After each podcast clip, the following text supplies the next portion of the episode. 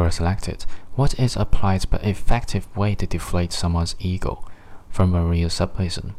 Being both calm and direct, and above all, keeping eye contact with that person. There might be a miraculous catchphrase, but attitude is still the strongest persuasive feature there is. You'll be surprised how a calm tone and a steady eye contact can quickly destabilize anyone who might think they are semi-gods. Just hold on to your argument and formulate it straightforwardly and tranquilly. I usually ignore people with too strong an ego, but when I see someone trying to take down another person or even myself purely to flatter their reflection in the mirror, I can lose my shit effectively. Reminding people that they are not semi-gods is fairly easy as long as you stay aware that this is all stemming from an insecurity. No, this is not leading up to the suggestion of throwing their insecurity into their face. This is neither polite nor noble.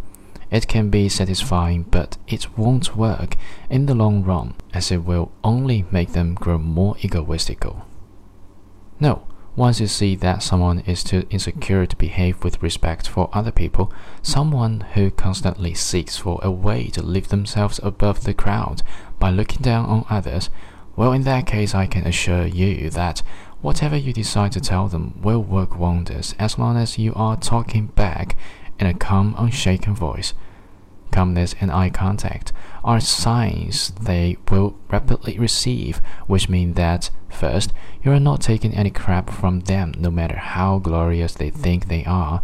Second, you do not consider them you superior, and they will have to consider you their equal if they want to take the conversation any further.